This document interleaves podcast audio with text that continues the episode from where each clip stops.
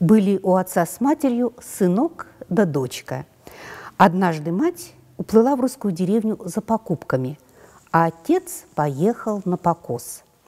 Велели они детям в доме хозяйничать, а брат с сестрой целый день в реке купались, посинели от холода. Прибежали к дому, затопил мальчик печку, сидят, греются. Давай свежей рыбы на ужин наловим, а то чем родителей встретим? Далеко не пойдем, напротив избы невод протащим, зовет брат.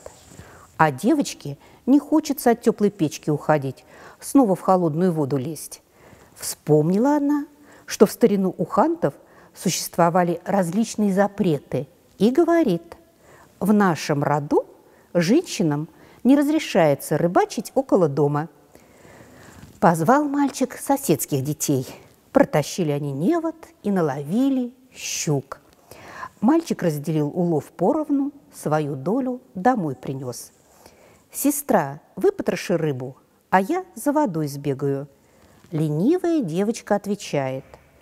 «В нашем роду женщинам нельзя щук чистить. Большой грех.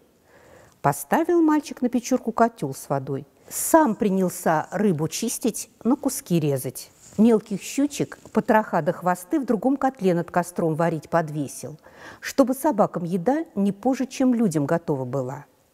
Наварил мальчик ухи. Тут и отец вернулся. Увидел он, еда готова, собаки сыты, похвалил детей. Хорошие хозяева, мои сын и дочь. Мальчик помалкивает. Подал ужин на летнем столике возле дома, рыбу в берестяную миску выложил, а уху в две кружки налил. Поглядел отец, дочь губы надула. Ворошит прутом дымокур, к столу не идет.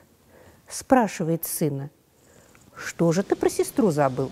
Засмеялся мальчик. В нашем роду женщинам щуку есть запрещено.